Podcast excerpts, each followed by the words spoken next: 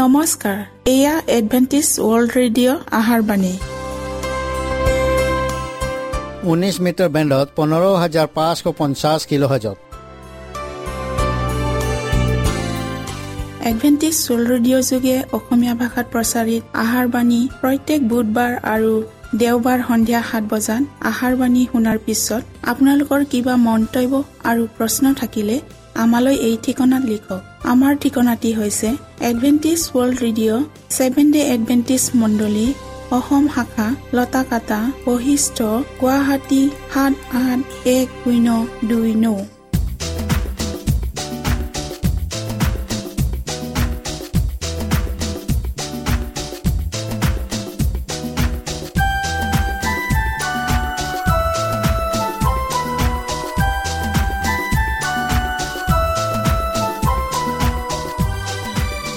প্ৰিয় শ্ৰোতা বন্ধুসকল এতিয়া শুনো আহক এটি খ্ৰীষ্টীয় ধৰ্মীয় গীত।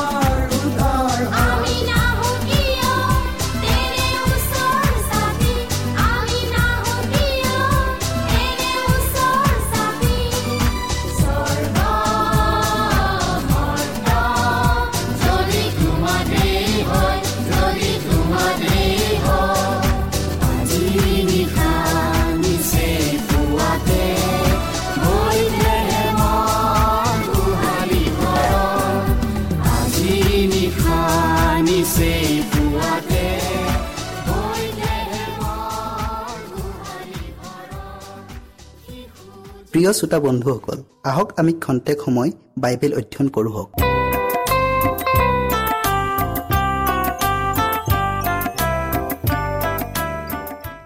খ্ৰীষ্টত বৃদ্ধি পোৱা। হৃদয় পৰিৱৰ্তন কৰি ঈশ্বৰৰ সন্তান হোৱাৰ স্বীকৃতি পোৱাটো বাইবেলত নতুন জন্ম পোৱা বুলি কৈছে। আকৌ এই জন্মত খেতিয়কে ভাল সাৰুৱা মাটিত গুটি সিঁচি গজালি ওলোৱাৰ সৈতে তুলনা কৰিছে। এতেকে খ্ৰীষ্টলৈ মন পৰিৱৰ্তন কৰাজনে নৱজাত শিশুৰ দৰে খ্ৰীষ্ট যীশুত পূৰ্ণ অৱস্থালৈ বৃদ্ধি পাব লাগে। প্ৰথম পিতৰ দুই অধ্যায় দুই পদ। ইফিচিয়েল চাৰি অধ্যায় পোন্ধৰ পদ। অথবা পথাৰত সিঁচা ভাল গুটিৰ পৰা অধিক ফল উৎপন্ন হোৱাৰ দৰে আত্মিক বিষয়ত ফলৱান হ'ব লাগে। যিচয়া ভাৱবাদীয়ে কৈছে এষষ্ঠি অধ্যায় তিনি পদত তাতে তেওঁবিলাক ধৰ্মগছ আৰু জিহুৱাৰ ভূষণৰ অৰ্থে তেৱে পতা উদ্যান বুলি প্ৰখ্যাত হ'ব। উক্ত প্ৰকৃতিক জীৱনৰ দৃষ্টান্তৰে আত্মিক জীৱনৰ ৰহস্যময় সত্যক অধিক স্পষ্টৰূপে বুজিবলৈ আমাৰ সহজ কৰি দিছে। মানুহৰ জ্ঞান বিদ্যা আৰু দক্ষতাৰে প্ৰাকৃতিক জগতখনত এটি অতি ক্ষুদ্ৰ জীৱকো জন্ম দিব নোৱাৰে। একমাত্ৰ ঈশ্বৰে স্বয়ং তেওঁৰ যোগেদি প্ৰদান কৰা জীৱনৰ দ্বাৰাইহে নানান উদ্ভিদ জীৱ জন্তু পশু পক্ষী আদি জীয়াই থাকিব পাৰে।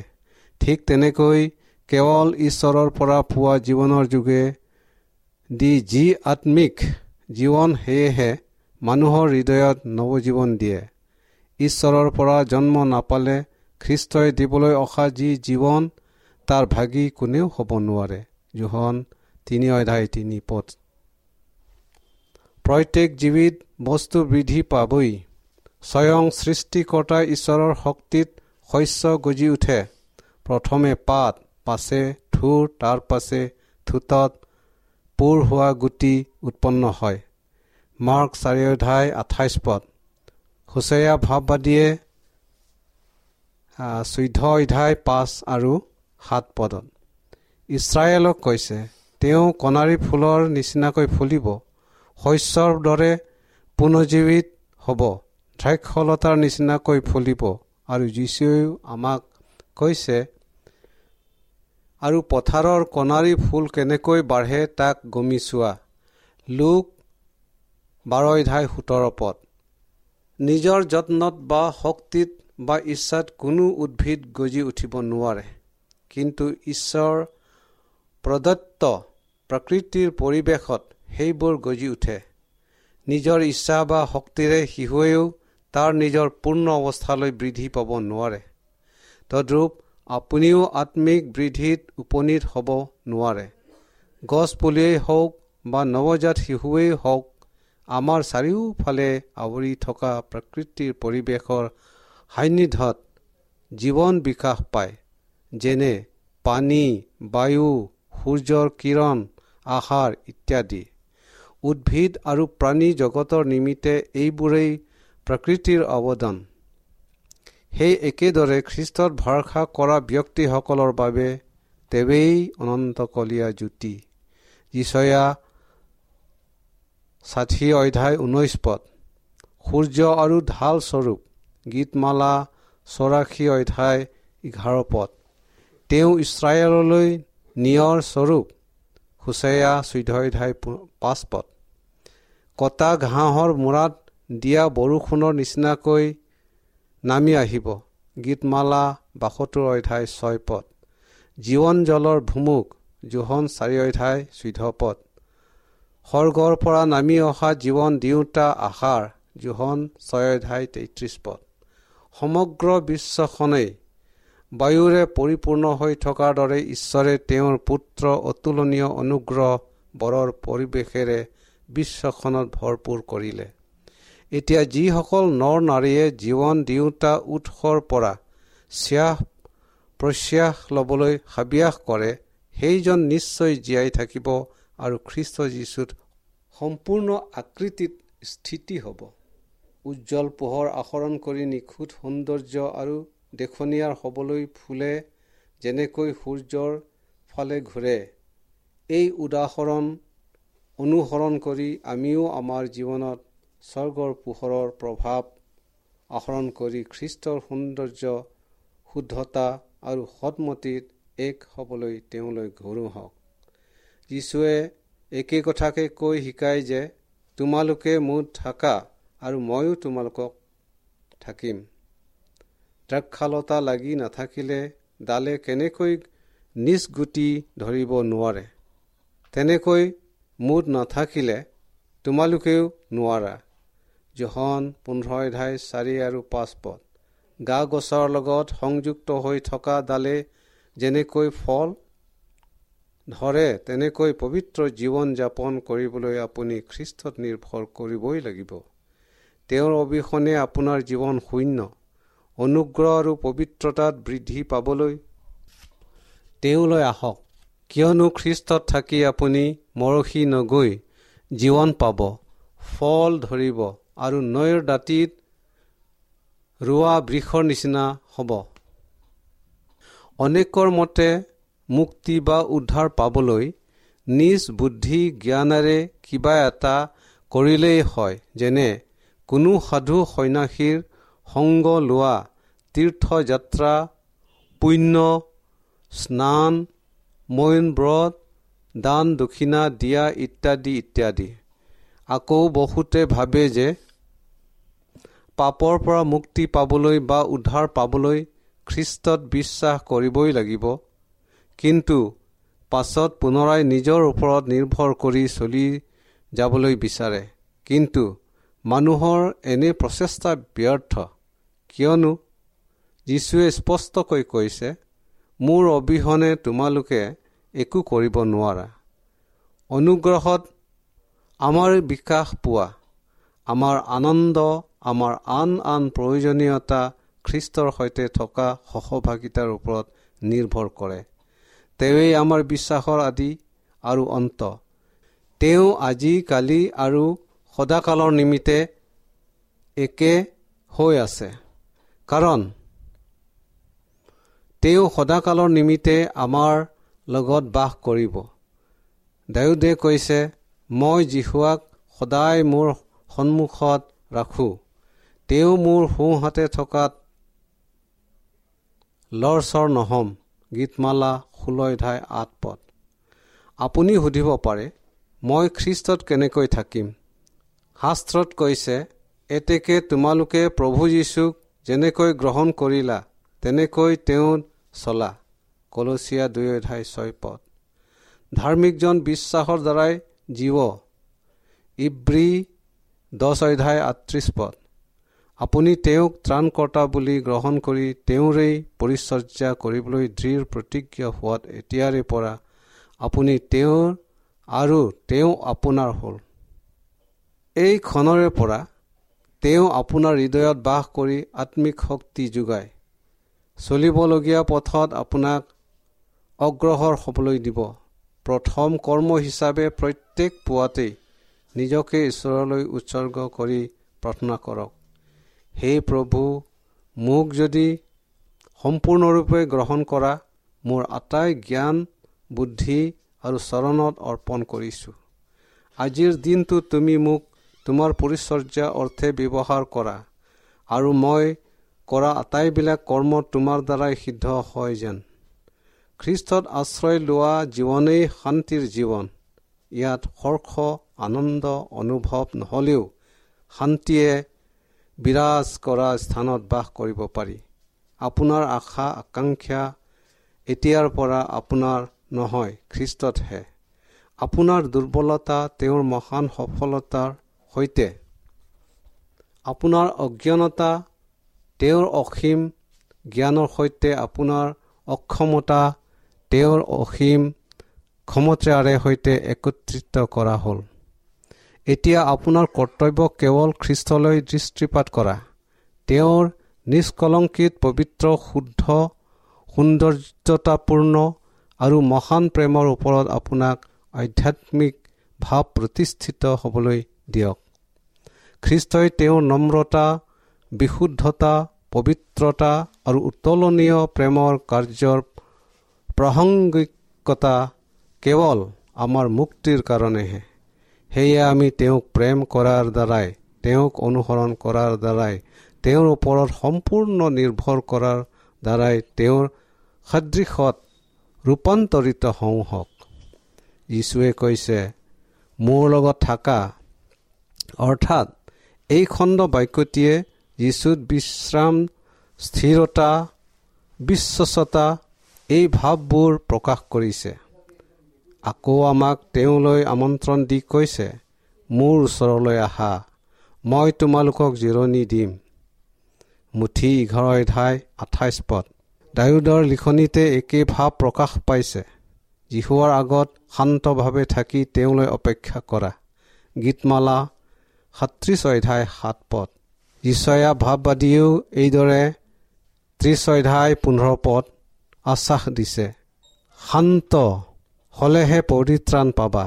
থিৰে থাকি বিশ্বাস কৰিলেহে পৰাক্ৰমী হ'বা। নিষ্ক্ৰিয়তাত এই জিৰণি পোৱা নাযায়। কাৰণ প্ৰভুৰ আমন্ত্ৰণত জিৰণিৰ প্ৰতিজ্ঞা পৰিশ্ৰমৰ সৈতে নিষিদ্ধ হৈ আছে। মোৰ জুৱলি লোৱা নিজৰ মনত জিৰণি পাবা। মুঠি এঘাৰ এঘাৰ ঊনত্ৰিছ পদ। যি ব্যক্তিয়ে মন প্ৰাণ সম্পূৰ্ণৰূপে খ্ৰীষ্টত সঁপি দিয়ে সেইজনে তেওঁৰ কাৰণে অধিক পৰিশ্ৰম কৰিব। অহংকাৰ ভাৱ থকা ব্যক্তিয়ে আনৰ গুণ প্ৰশংসা নকৰে।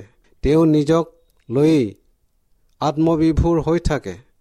ঈশ্বৰৰ প্ৰতিও আগ্ৰহী নহয়। যি শক্তি আৰু জীৱনৰ উৎস খ্ৰীষ্টৰ যোগেদি ঈশ্বৰৰ পৰা পোৱা যায় তালৈকো ভ্ৰক্ষেপ নকৰে। খ্ৰীষ্টৰ সৈতে আমাৰ সম্বন্ধ আমাৰ একতা বিচ্ছিন্ন কৰিবলৈ ছয়তানৰ আহৰহ চেষ্টা জগতৰ ফূৰ্তি আনন্দ সুখ অভিলাষ ইত্যাদি মুতলীয়া কৰি ৰাখি সি আমাক খ্ৰীষ্টৰ সান্নিধ্যৰ পৰা বঞ্চিত কৰি ৰাখে। এতেকে ছয়তানৰ প্ৰৰোচনাত ভুল গৈ অপথে নাযাবা। অনেকে ঈশ্বৰৰ ওপৰত ভৰসা ৰাখি পুনৰাই অতীতৰ পথলৈ ওলটি গৈ নিজৰ সৰ্বনাশ মাতি অনা দেখা যায়। আমি আত্মকেন্দ্ৰিক হ'ব নালাগে। স্বাৰ্থপৰ ভাৱ খ্ৰীষ্টত বিলীন হওক। সন্দেহ ভয় সংশয় দূৰ কৰি পাচনি পৌলৰ সৈতে কওঁ হওক মই খ্ৰীষ্টৰ সৈতে ক্ৰুচত সৎ হলো। মই যিছো বুলিলেও সেয়ে আৰু মই নহয়। খ্ৰীষ্টইহে মোত জিছে পুত্ৰত কৰা বিশ্বাসতহে মই সেই জীৱন যাপন কৰিছোঁ। গালাটীয়া দুই অধ্যায় বিছ পদ। যেতিয়া খ্ৰীষ্টই নিজেই মানৱ প্ৰকৃতি ধাৰণ কৰিলে তেতিয়া তেওঁ মানুহক কোনেও ছিঙিব নোৱাৰা প্ৰেমৰ দোলেৰে এক দৃঢ় বান্ধোনেৰে বান্ধিলে। কেৱল মানুহে ইচ্ছা কৰিলে সেই বন্ধনৰ পৰা আঁতৰি যাব পাৰে। মহা শত্ৰু ছয়তানে একেৰাখে নানা প্ৰলোভনেৰে এই বন্ধন ছিঙিবলৈ ফুচলায় যাতে আমি খ্ৰীষ্টৰ পৰা নিজে আঁতৰি থাকোঁ। এনে সময়ত আমি সতৰ্ক হওঁ হওক যাতে অন্য দুষ্টগৰাকীৰ অধীন নহওঁ। একেথৰে খ্ৰীষ্টলৈ দৃষ্টি ৰখা পৰলৈকে আমি নিৰাপদ অৱস্থাত থাকিম। তেওঁৰ হাতৰ বন্ধনৰ পৰা কোনেও আমাক কাঢ়ি নিব নোৱাৰিব। সাধু পলেও দ্বিতীয় কৰন্থিয়ান তিনি অধ্যায় ওঠৰ পদত কোৱাৰ দৰেই প্ৰভুৰ গৌৰৱ চাওঁতে চাওঁতে সেই গৌৰৱৰ পৰা গৌৰৱ পায় একে মূৰ্তি হ'ব লাগিছে। তেতিয়াৰ সময়ৰ শিষ্যবিলাকেও তেওঁলোকৰ প্ৰিয় ত্ৰাণকৰ্তাজনৰ সান্নিধ্যতা লাভ কৰিছিল। কিয়নো তেওঁবিলাকে যীশুৰ প্ৰত্যেকটো কথাই মন দি শুনিছিল। এইকাৰণে যে তেওঁবিলাকে বিচৰাজনাক পালে আৰু তেওঁৰ মতে চলিলে। তেওঁবিলাকে যীশুৰ সৈতে কাৰোবাৰ ঘৰত খোৱাৰ মেজত কোনো নিৰ্জন ঠাইত মুকলি চৰণীয়া পথাৰত একেলগে সময় অতিবাহিত কৰিছিল। তেওঁবিলাকে নম্ৰভাৱে যীশুৰ শিক্ষাবোৰ শুনিছিল। গৰাকীয়ে নিজ দাসক কৰ্তব্য কৰিবলৈ আজ্ঞা দিয়াৰ দৰে তেওঁবিলাকেও কৰ্তব্যৰত হৈ থাকিবলৈ তেওঁৰ মুখৰ আজ্ঞালৈ বাট চাইছিল। সেই শিষ্যবিলাকক ইয়াকো পাঁচ অধ্যায় সোতৰ পদ।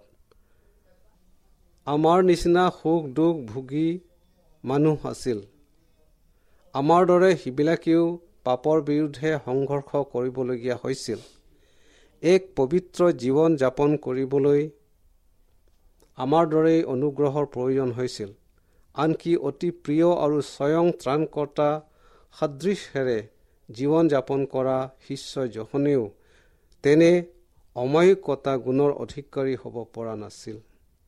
তেওঁ স্বমতত থকা মান প্ৰশংসা পোৱাৰ অতি আগ্ৰহী অধৈৰ্যশীল আক্ৰোশী মনৰ লোক আছিল।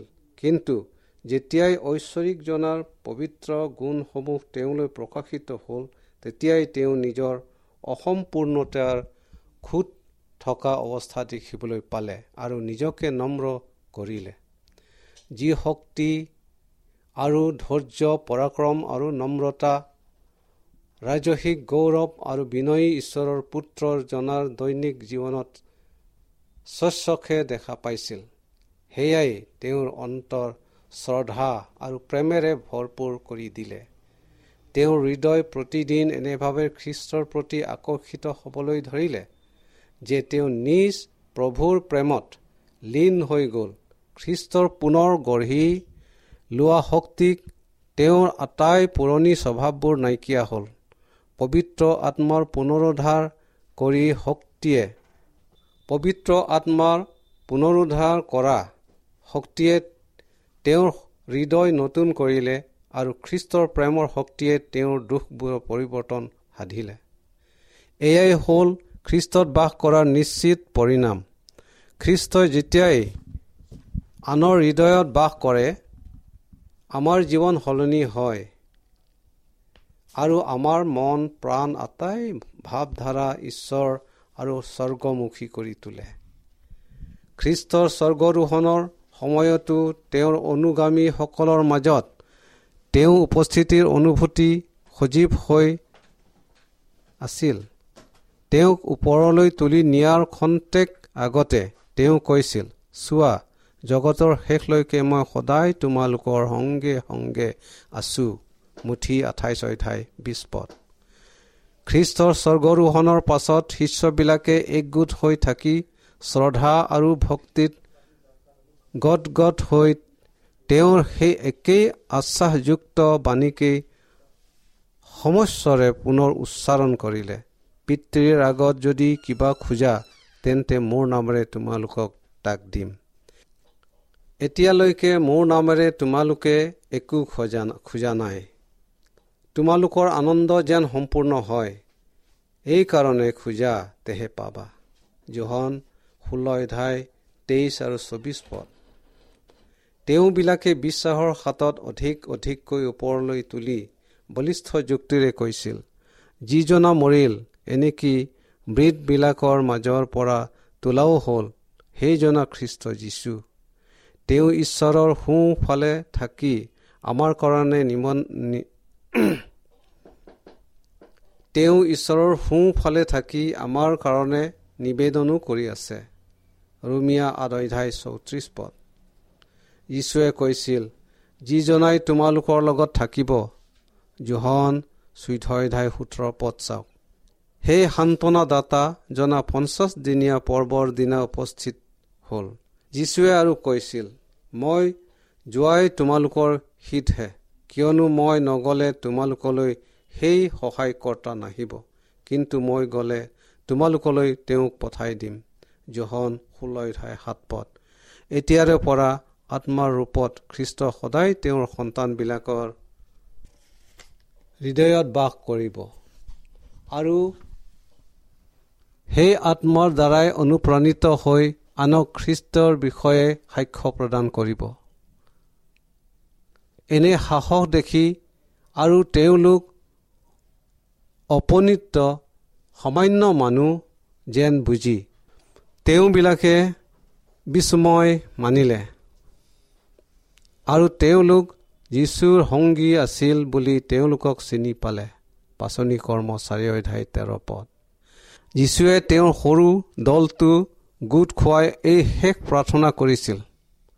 তেওঁ প্ৰাৰ্থনাত কৈছিল কেৱল এওঁবিলাকৰ নিমিত্তে মই নিবেদন কৰোঁ এনে নহয়।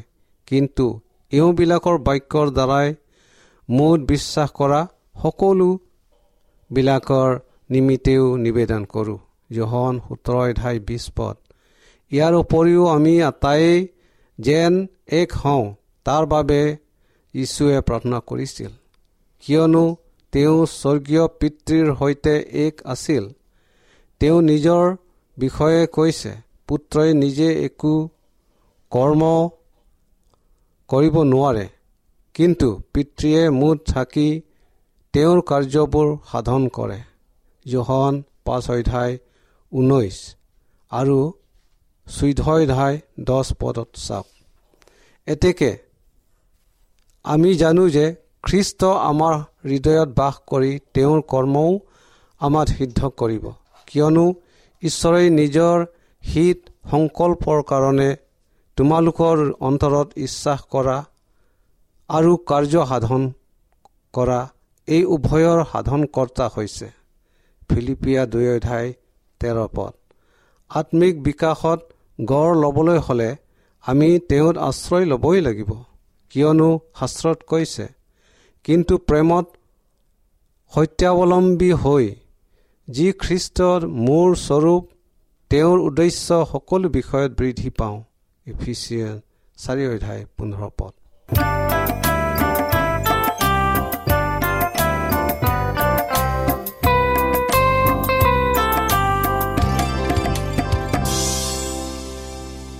মনত ৰাখিব আমাৰ ঠিকনাটি পুনৰ কৈ দিছো। Adventist world radio' Assam region of seven day Adventist voice of hope Latakata Basistha Guwahati seven eight one zero' two nine প্ৰিয় শ্ৰোতা বন্ধুসকল এডভেণ্টিজ ৱৰ্ল্ড ৰেডিঅ' যোগে আহাৰবাণী প্ৰচাৰত আপোনালোকক পুনৰ লগ পোৱাৰ আহাৰে আজিলৈ সামৰিলোঁ। ধন্যবাদ।